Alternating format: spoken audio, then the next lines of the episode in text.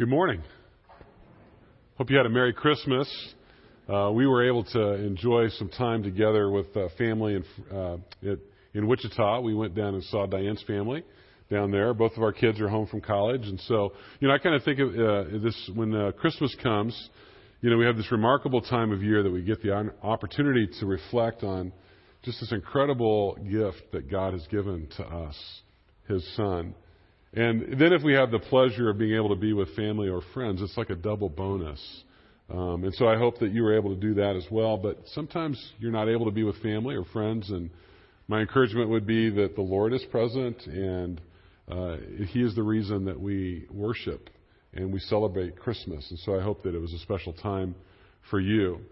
Uh, we have the opportunity when we get together with Diane's family. One of the traditions we have is we always read the story out of Luke chapter two. The grandkids take time and read the story. And so it's a great opportunity to reflect on and hear the words again out of Scripture about how God brought about this amazing gift. And and I was thinking about that uh, when we were driving home last night in the, in the in the storm, in the wind, and the rain, and the sleet, and all that good stuff. Driving home, I was thinking about uh, Mary and Joseph, and just thinking of all the things that they must have been going through uh, in that time period. One of the things I was thinking, though, encouragement that came to me was you know, one of the things they really didn't have to worry about is what they were going to name their baby. I mean, think about it. The angel appears to Mary, and uh, and he tells her, "Don't be afraid." Which you know, anytime an angel appears to you, I'm sure that you're never afraid when an angel shows up. But the angel says, "Don't be afraid," and he tells the story. He says, "You know, God has chosen you to be the one who's going to bring this child, His Savior, His child, into the world." And he says, "And you will name my son Jesus." And then he appears to Joseph because Joseph doesn't really understand what's going on either. And so Gabriel appears to Joseph. He basically confirms what Mary's been saying and tells Joseph as well. Second time, she, he says, You will name the child Jesus. And that name has significant meaning. It means the Lord saves. It's a pretty appropriate name for the Son of God, the Savior of the world. And I was thinking about that and I thought, well, that was one thing they didn't have to worry about. There's a lot of other things that they were, I'm sure, uh, thinking about and pondering and maybe even anxious about, but that wouldn't be one of them. And I was thinking about when Diane and I had our kids, and you know, the first when we knew Diane was pregnant the first time, we went out and got one of those big baby book name name th- books, and we were looking at all the names and trying to figure out what we would name our kids, and and we came up with the name Connor for our son, and we looked at the meaning of that name because we wanted to make sure the meaning was significant and, and appropriate, and it meant it's Irish for a great warrior. And we thought, well, great warrior for God. Well, we like that name, so we'll use that name. And then when we were blessed with a second child, we were looking at the names and wondering, what are we going to name? You know, we never, we never uh, did the test would tell you whether you're going to have a boy or a girl. We wanted to be surprised, and so we tried to come up with names for both a boy and a girl, not knowing what we were going to get. And and so we had a name for our daughter. We we came up with the name Rachel. It's Hebrew for precious Lamb of God. We thought well, that's a great name for a girl, and we wrestled with the names for the boys, and, and we could not come up with a name that we were just like, oh, that's the name if we have a son. And so we, Diane was delivering. We still didn't have a name for the son, and I was kind of a little stressed out about that. And Diane said, there's other things to worry about right now. We'll come to that later if it happens. And so, fortunately, God gave us a daughter, and we didn't have to worry about coming up with a boy's name. But it was interesting to think about what the meaning of the names, you know, what that meant, and how that was connected with the names that you give your kids, and maybe it wasn't a big deal for you. You just, you know, you were William and you said, my son's going to be William Jr. It's not that big a deal. But it's interesting in this story, not only is Jesus telling Mary and Joseph, you're to name the baby Jesus, the Lord saves, but, but 700 years before Jesus came, when, when Isaiah, one of the prophets, was prophesying about the coming Messiah, God was speaking through Isaiah and he, he said, here's the names that this child will be given. These, these are the names that this child will represent when he comes into the world. And he uses some amazing names that are connected with Messiah. I want to go back to, to verse 6 again. It says, For to us a child is born, to us a son is given, and the government will be on his shoulders, and he will be called Wonderful, Counselor, Mighty God, Everlasting Father, the Prince of Peace. Now, every time I read that verse or I hear it spoken, you know what comes into my mind? Handel's Messiah. Does that ever happen to you when you hear that passage? I hear the, the great music and the, the names coming out through Handel's Messiah. It's just a great song connected with that passage of Scripture. Now, I want you to think just for a moment, just imagine last night, while you're sleeping, the doorbell rings. And you kind of groggily wake up and you realize someone's at the door, and so you throw on a robe and you kind of waddle out to the door and, and you peer out a little suspiciously and you look out through the glass and you don't see anybody there. And then you happen to look down and you notice that on the porch there's a basket with a blanket on it. So you open the door and you look around and you pick the basket up. It weighs quite a bit and you bring it into the house and you lift the blanket and there's a healthy baby boy in the basket. And there's a note attached to the baby boy that says, Merry Christmas. This baby boy is for you, no strings attached. What would you think if that happened? Would some of you respond, hey, This is what I've been waiting for my whole life? A few of you might. Probably most of us would go with something like, I'm too old. I don't have enough time. I, I don't know that I want to handle this baby that's been given to me. Uh, I don't have enough room. You'd come up with a hundred excuses for what to do with that child. And, and this morning, Isaiah basically is doing the same thing spiritually for us. He's laying a baby at the door of our heart, and he says, To us a child is born. To us a child is given. You see, Christmas isn't just a story about a baby being born, it's a story about a baby being born to us, for us given to us. That's the gift that God is laying at the doorstep of your heart. How are you going to respond? Some natural questions would be why is this son being given to us? How much work is he going to be? Am I going to have to change his diapers and feed him? Wait a second, let me think about it. Maybe it's, am I going to have to feed him and then change his diapers, right? I mean, all kinds of questions would come with that. Isaiah tells us in this passage why why God gives us this son is he talks about who he is and what he would do. So today I just want to go back and look at these names, these descriptions that Isaiah gives to this child, this baby boy that's put at our doorstep. And hopefully these names and descriptions will open the door to your heart and make you welcome the true meaning of Christmas again, which is unto us a child is born. That's a really Big deal. So I want us to think about in this passage of Isaiah chapter 9, the giving of the baby is presented with an interesting background and kind of comparison in Isaiah. He compares it to the day of Midian's defeat. If you've got your Bibles, go back to Isaiah chapter 9. I want you to look at verse 4 that kind of comes ahead of this verses 6 and 7 that we read. And it's interesting that Isaiah is speaking of Midian. What's this deal about Midian? In verse 4 it says, For as in the day of Midian's defeat, you have shattered the yoke that burdens them, the bar laid across their shoulders, the rod of their oppressor. Who is Midian? And what was going on in this situation? Why is this connected with this prophecy in, in Isaiah chapter 9? And how were they defeated? See, Midian wasn't a person, it was a group of people. And uh, actually, if you want to know more about it, you can go to Judges chapter 6 through 8, and then you'll get the whole story about what was going on at the day of Midian. But I'll give you a short context of this. The context was uh, in this time of history, Israel had turned their back on God. They kind of had this history where they'd, they'd obey Him for a while, and then they'd lose track, they'd forget about Him, they'd turn their back, and they'd worship other idols. And this is one of those moments. So they've kind of turned their back on God. They're worshiping the idols of the groups of people around them. And, and God basically gives Israel over in defeat to what's called the Midianites. It's a, one of their enemies that's in the, in the area. And these Midianites were ruthless people. They had ruthless warriors, ruthless army. And, and they would come in every year while they took control, they would come in every year and they would take all of the crops of the Israelites and they would take their livestock and, and oftentimes they would kill um, men and, and family members. And so the Israelites, when the warriors would ride in, they, they would head for the hills. They would go hide out. They would go hide out literally in caves until they had come and stolen all the crops and the livestock they wanted, and then they would come back out. They were in fear of these these people. And in the midst of all this that was happening, Israel finally they, they cry out to God. They turn back to God. They cry out to God, asking God to save them. And God does this amazing thing.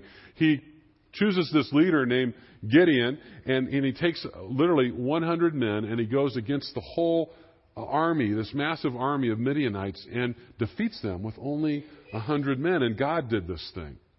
And it's just this amazing story. And in this passage of Judges 6 through 8, there's one verse that sticks out as Israel's turning back to God and they're, they're recognizing their sin and their disobedience. They cry out and they say, Our offenses, our offenses and our sins weigh us down, and we are wasting away because of them. I think it's interesting that, that sin works a lot like the Midianite army. It surrounds us. It, it, it takes away the things that God wants us or desires for us to pleasure in. It makes us run to the hills and hide from the effects of sin and, and hide from the embarrassment and even the sheer terror of God's wrath toward our sin. There's nothing that we can do about it. We aren't strong enough. It attacks us on the internet. It attacks us at work. It attacks us at school. It attacks us from the inside. Sin is even worse than the Midianites. We cannot hide from it. We can't hide from it. We can't go into a cave and get away from it. It even comes into the cave of our heart and our mind. We're born into it, Scripture tells us. So the context here in Isaiah, the context of Midian's defeat, is all important. You can make this connection, you know, if you live this life happy with who you are and, and what you do and what you have, Christmas will never be more than a nice story about a baby that's born. And you'll say to yourself, well, hmm, that, that's interesting. And then right away kind of move towards, well, but I wonder what else did I get for Christmas? You know, what, what do I have that I can see or I can eat or I can play with? But if you recognize that you were born in slavery to sin, under the control of Satan, in, in need of delivery from an enemy, then you'll sit on the edge of your seat and you'll ask the question what is the meaning of this baby? What kind of a son has been given to us? So I just want to work through the names in Isaiah and just understand a little bit more what's the meaning behind the names to understand and uncover that. The first name is Wonderful. What a great name, Wonderful. Well, what do you think of when you hear the word wonderful? Well, if you're soccer fans, you might think of, if you know some history of soccer, there was a great player back in the 60s and 70s called Pele. Anybody ever heard of Pele? He was a guy who changed the game of soccer, literally. He was this amazing, amazing player. Why am I talking about Pele? Well, the word for wonderful in, in this passage is Pele. Isn't that interesting? Pele, this Brazilian soccer star, one of the things he changed the game was he created all new kinds of ways to score. And one of the things he was famous for was what was called a bicycle kick. It was this deal where you see guys do it today. They basically throw their body backwards and kick the ball in the air with their feet up above their heads. Pele was the first one that kind of made that famous. And when you compare Pele with all the other soccer players of his age, he was truly wonderful. And you get a little bit of what this means in Isaiah's prophecy. Pele is used also in Psalm 78:12, and it says that God did wonders. God did Pele in the sight of their fathers in the land of Egypt. It means that God is a doer of miracles, of, a, of amazing things, of marvelous, wonderful things that are almost beyond understanding and certainly beyond any ability of a human being to do these things. The same word's also used in Judges 13:18 when it, when it means incomprehensible or beyond understanding. In that verse, it's talking about God's name. It says, Why do you ask me my name? It is beyond understanding. It is beyond Pele. So other parts of the Bible say that God is Pele, that God is wonderful. There's no doubt that Isaiah is speaking and calling this promised child Pele, he means that he was divine. That he would be God himself coming in the form of a child. In fact, the coming of this child would be the greatest wonder of all. The greatest act of God's, all of God's actions in human history, the act of salvation. And then we get to the word that's paired with that called counselor. What do you think of when you think of the word counselor? You know, I think of sitting in an office with the guy at the big chair and you're sitting in a big chair or on the couch and you're sharing all your problems. It means so much more than that. Isaiah 11 chapter or verse 2 says, speaking of this new king that would arise from the stump of Jesse, says that the Spirit of the Lord would rest upon him, the Spirit of counsel and of power. Micah, another prophet, 4 9, another verse links the word counselor with king.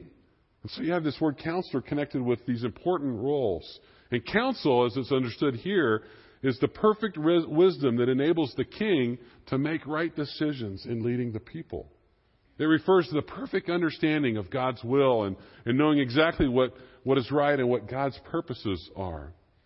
If we think about kings, kings typically would have around them groups of, Uh, of advisors or counselors that would try to help them make the very best decision they could in any kind of circumstance and to understand all the different aspects of their kingdom. But the wonderful counselor of Isaiah's prophecy doesn't need a team of advisors. He will know. He will have the wisdom to make the right decisions without resorting to a second opinion. Later on in this book, Isaiah explicitly says that these are the characteristics of God Himself. Isaiah 28 29 says, All of this comes from the Lord Almighty, wonderful in counsel and magnificent in wisdom. So this promised child will be called Wonderful Counselor. And I think it's a clear description, a statement of deity that this child is God. He's the perfect king for his people because he's not merely another human king, but a wonder of a king.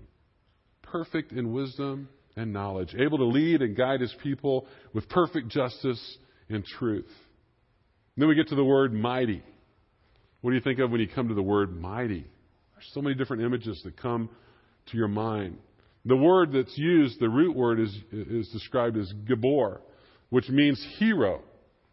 And so it's a doer of mighty, of great things, of mighty acts for someone else that they can't do for themselves. Has anybody gone to Abilene recently and gone to President Eisenhower's library? You know, you think about President Eisenhower, before he became president, he was a pretty significant hero of World War II. He was the supreme commander of all the um, nations that were the allies.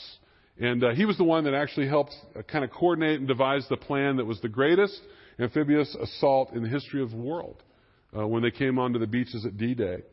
And maybe the greatest thing that he did when he was this great war general was that he kind of held together all the different leaders and all the different generals from all the different nations, and he coordinated all of them into this kind of unified plan. And it was kind of a remarkable thing for him to be able to hold all these leaders together and be unified in what they were trying to accomplish. And so, certainly, if we think about history, that Eisenhower is a leader who committed deeds that were worthy of commemoration and they're worthy of being honored.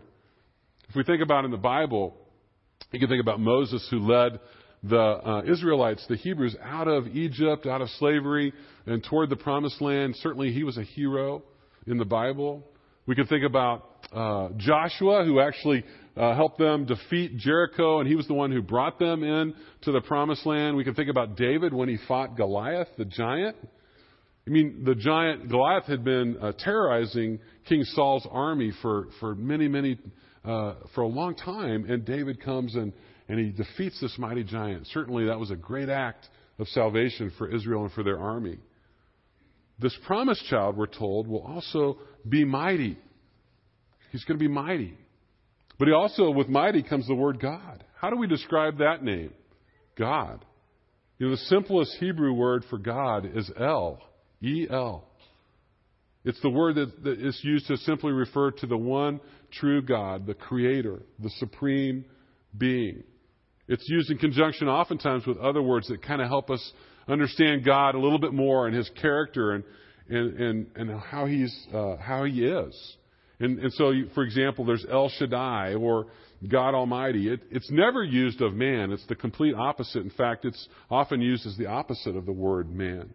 God is not man.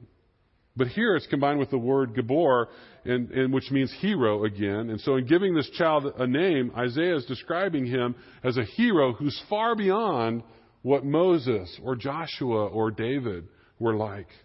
He's calling him a divine hero, a God who does heroic acts. And this is the God of salvation. Isaiah says later in chapter 10, 21, he says uh, this about talking about Israel returning from captivity in Babylon, he says, A remnant will return, will return to the mighty God. It's the same word used there. So think of Christ in his earthly ministry, healing the blind, healing the lame, healing the sick. Think about Christ calling out Lazarus from the tomb after he'd been dead for over three days. Think about Jesus when he raised, was raised from the dead after three days. Think about the mighty power that was in him. He was El Gabor. He was the mighty God. He's everlasting. That's a really hard name to kind of comprehend, especially humans defined by space and time. How do we understand everlasting? It speaks about forever, no ending.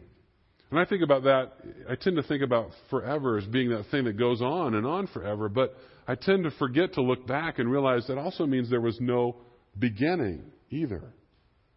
There's no ending, there's no beginning. It's forever. And it's said of God that He lives forever. Literally, it means that He lives in the forever. He inhabits eternity. He's not caught up in restrictions of time or space like we are. Therefore, He does not change. He doesn't get older or slower or frail, nor does He need to mature or grow or learn. He is who He is. He is the way He is forever. And Isaiah says the promised child is everlasting. Think about how astonishing that statement is connected with a child. A child born into the world and yet is called everlasting. The child will not come into existence when it's born, for he is everlasting. No ending, no beginning. Could Isaiah say more plainly and more clearly that this child is God incarnate? God become a child? And then we have the word father. You know, the best thing about a good father, they include compassion, loving care, protection, guidance, support, encouragement. And throughout the Bible, God is called the Father. Psalm 103:13 says, "As a father has compassion on his children, so the Lord has compassion on those who fear him." Isaiah 63:16 says, "You, O Lord, are our Father; our, our Redeemer from of old is your name." So Isaiah's prophecy boldly is linking these two names in relationship to the promised child. He's saying that he's a forever father, like that to his people. He is the everlasting father. And then the last phrase, Prince of Peace.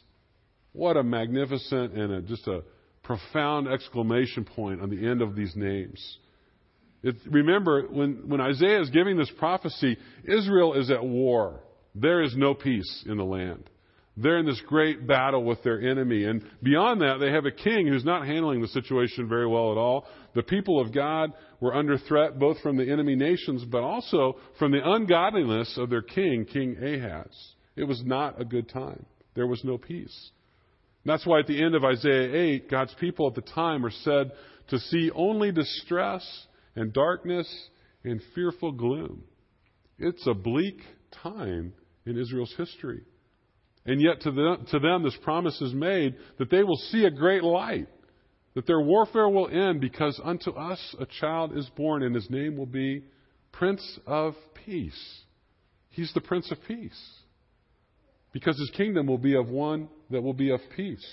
It won't be established by fighting a war. Jesus won't need an army to protect his kingdom. It's not like that, is it?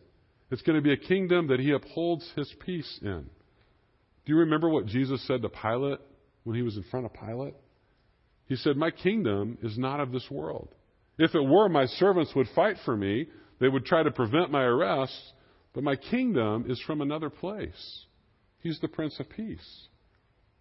Because the cause of war, human sinfulness and rebellion from God, will be dealt with. Later in Isaiah, we read about one who will suffer for the sins of God's people, who will be crushed because of what we have done, our wrongdoing, and it's laid upon this Messiah, this Savior, who will be punished in our place. And the end result of all of this, Isaiah is saying, is that we will have peace.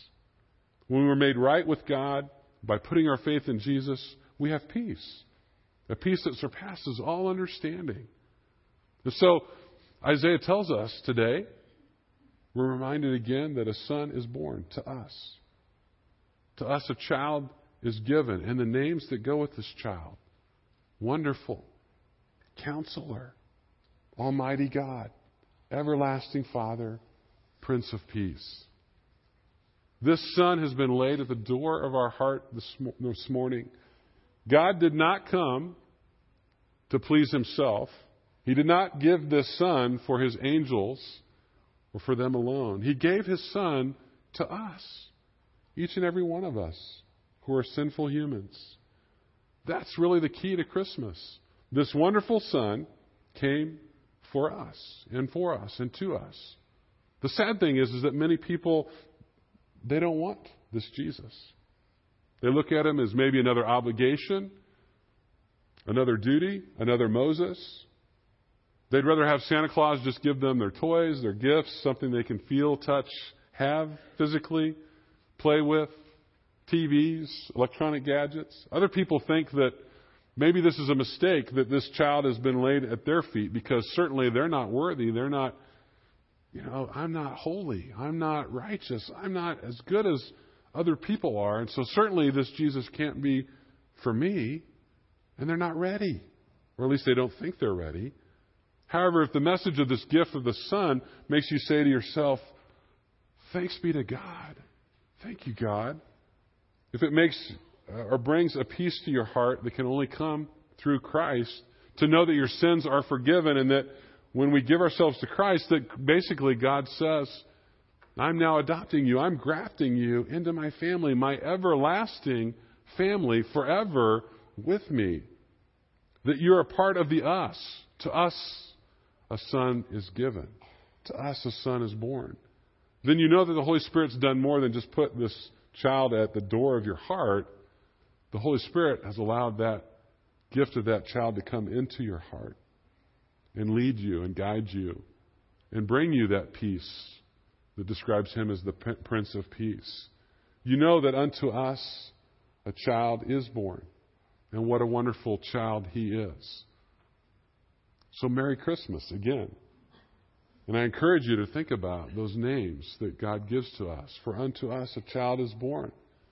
His name is Wonderful Counselor, Mighty God, Everlasting Father, Prince of Peace. Let's pray. Gracious God, thank you uh, in your infinite wisdom, in your loving care, that you were willing to give us the gift of your Son. That you were able to come up with a mysterious and a amazing and almost unbelievable plan to take on human flesh in the form of your Son, to become one of us, so that we might know who you are and what you're about. Not only that, but you might, that Jesus was able to reconcile us to you through the gift of his life and his death and his resurrection. God, thank you that you promised us this child and you delivered. And that you gave him the name Jesus, the one who saves, the Lord saves. God, we thank you that you gave us the gift of a Savior. We pray this in Christ's name. Amen.